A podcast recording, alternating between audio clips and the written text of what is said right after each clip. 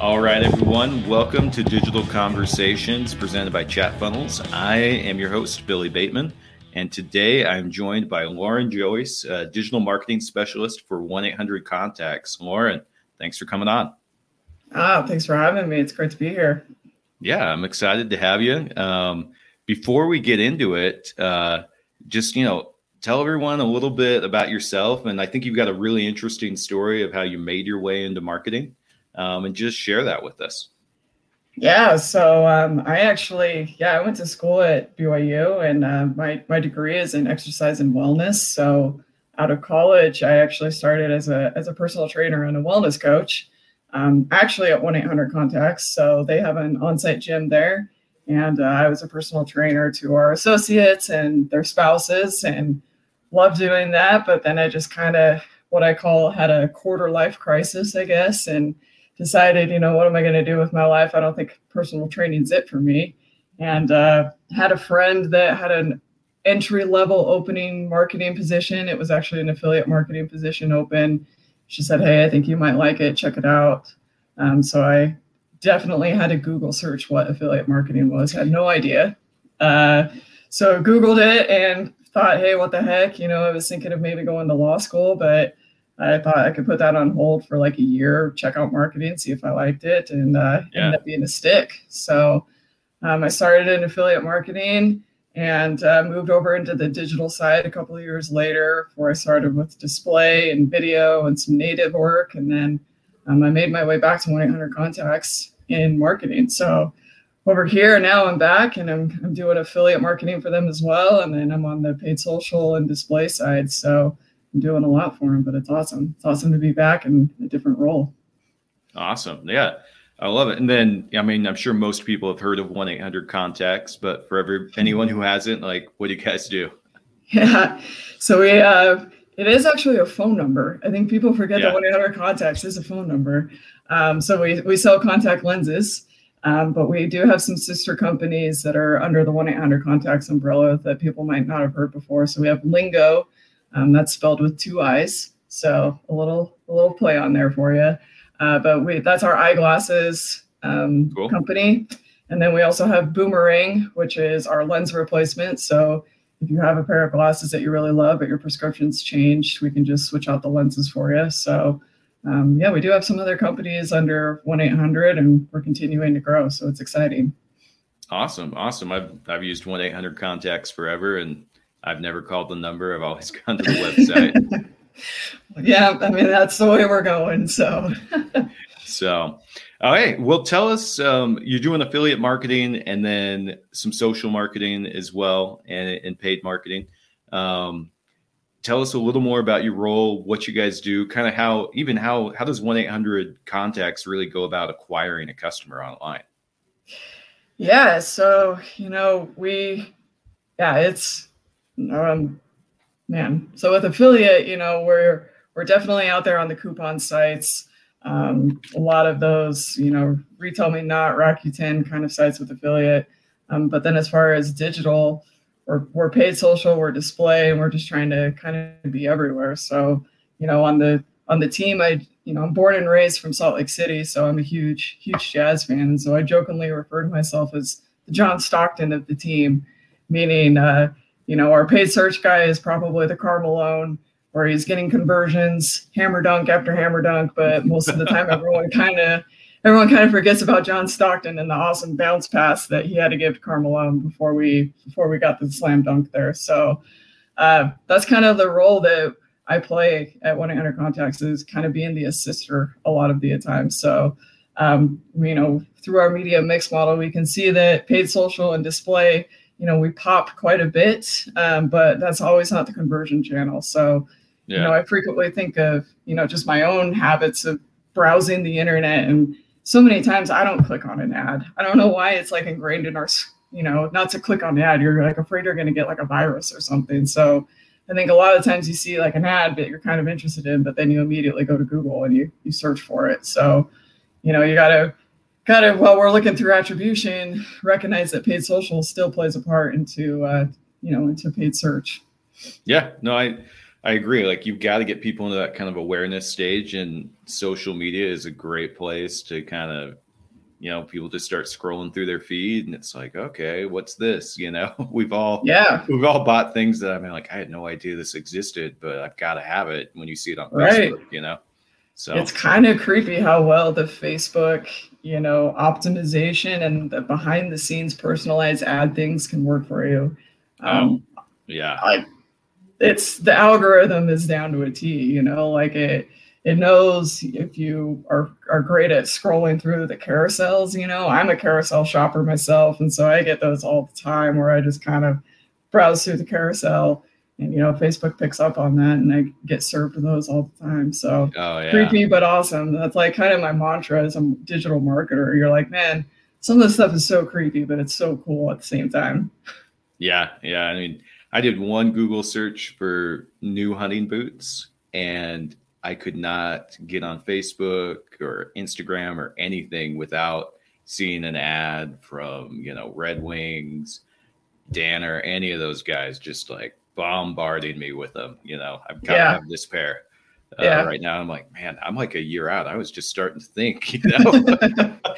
well, then every once in a while, you get like these ads that are like, "What in the world?" From my search history, did they think yeah. that I wanted this ad? no, yeah, you get those. You're like, how how did I get this? You know, yeah. I thought they were smarter than this. Right. so, yeah. All right. Well, I so you guys, you know, you're setting up a lot of the team for success, and everybody on the team's important. Um, you know, I like Karl Malone a little more myself than John Stockton, but Carl would not have been what he was without John. Anyone would right. that. That um, assist, you know, that assist record from John Stockton is not going to be touched. It's going to be, for a long time. ever, ever. So, how do you guys, um, how do you guys, you know, attribute where the success is coming from? Are you on a multi-touch attribution model, single touch? Like, how do you guys dive into that? Yeah, so I think first and foremost, you got to have you know a CMO and your you know be- believers around you that paid social and display are actually contributing to the overall funnel. Um, yeah. I think that's half the battle. Sometimes is making people get away from that last click view all the time and realizing that there's more that that that view through conversion really there is something there other than just like this last click all the time. So I'm surrounded by great you know, we're at 1 800 contacts. Our marketing team's great. We're really open minded. We, we realize that paid social and display have a great role in that. And then, second, we're, you know, exploring a multi touch attribution model. Um, for us, it's more we know that, you know, paid social and display, you know, are contributing to these paid, paid search conversions, but we just want to see how many times it takes or people's conversion path to get there. And so, by implementing an MTA tool, we're going to be able to start to see how long you know time to convert is such a unknown thing right now. And it's not like when i you know it's not like contacts you wake up and you're like man this is i'm excited to buy this today. You know like it's not a sexy product by any means. So it's just whenever you're out you're out. It's kind of a needed product. So it's it's balancing the awareness of you know because people really only buy contacts maybe twice a year so you want to be enough in the consideration um, but you also kind of want to be there exactly when they need to buy. And so, you know, the, hopefully by getting an MTA in place, we can kind of see basically how long it takes a, a purchaser to, you know, convert for us. Yeah. So you guys working on putting that in place right now is what it sounds like. We are. Yeah. Yeah. So is that something like homegrown that you're doing on your own, whether it's, you know, like using a BI tool or even Excel, or is it something you purchased? I wish. I wish we were doing it homegrown, but it's a little all over our, our head, I think, a little bit. So we are we're exploring a couple different companies to look at that are going to be implementing that for us. But cool. you know, we we have a media mix model that we've been able to do internally that you know it shows certain things that pop for us really well. Um, again, that goes way over my head with all of our data uh, data people that can do it a lot better than I. Um, but we just we do see, you know, paid social pop for us being a really positive channel for us. And so now we just kind of want to see the full the full window and the full funnel of funnel view of it. Yeah. Awesome. Awesome. Yeah. So I want to circle back to another thing we started talking about, which was, you know, Facebook. Um, yeah. Obviously, you know, you're ad- advertising on Facebook. uh, with the new iOS that's coming out, there's going to be some changes making it not quite as easy for that algorithm to to pinpoint right. everything you, you're interested in. I, I mean, I'm not an expert on it. We don't really go heavy into Facebook advertising, but um, would love to hear, you know, what is how is that going to impact marketers and uh, and how are you guys thinking you're going to adapt? For sure, yeah, it actually dropped this week officially. I think so. If you are a, an iPhone user, which I'm not, so uh, but I guess if you, yeah, it's starting to drop this week, so you can update to the iOS 14, whatever versions next of it. Um, but basically, what it is is uh, customers have the opportunity to opt out of personalized marketing if they want. Um, it's one of those things where I just don't know how, how well customers know kind of like what they're getting themselves into by saying yes or no. I just think that sometimes they see the opportunity to not give Facebook more data, and so they're all for it, right? So yeah, it'll be kind of interesting to see. It's going to be kind of a rolling thing, you know. I think the the updates just started happening this week, so we'll start to be we'll start to see it be more in effect in the next couple weeks. But um, basically, what happened is we, you know, it's going to mostly affect attribution on Facebook. So we had a seven day click view or, or sorry, a 28 day click view and a seven day post view. Um, then that's getting dwindled down to a one day view through and a seven day click. So basically, it's going to make it all more important to kind of make your ads a little bit more clickable so that we can at least have seven days to be able to retarget them, um, get some sort of cookie from them for the next seven days that we can at least still show them some ads on Facebook Otherwise, we just get kind of that one day view through um, and then it's gone. So oh. it's going to severely just kind of affect like the way that our attribution is going to look. Um, our view through conversions are obviously going to come down quite a bit. Um, and so that's half the reason, to be honest, why this MTA stuff is just a perfect time. We're going to need it more than ever to be able to show that paid social is still showing that assist view, um, even without, you know, that seven day view through or the 28 post day click. So yeah, yeah, it's a little it's a little scary as a marketer, but you know we're we're adjusting and we're we're making it work. yeah, no, I I agree. It, it can be. It's definitely going to change the game for a lot of people. Um, so what you know, what are you guys doing to? I mean, you know, if you can't share, you can't share. But uh, what are the strategies you're going to try to look at to because you're probably not going to get the conversion that you used to get off Facebook. So right. are you going to keep filling up the pipeline?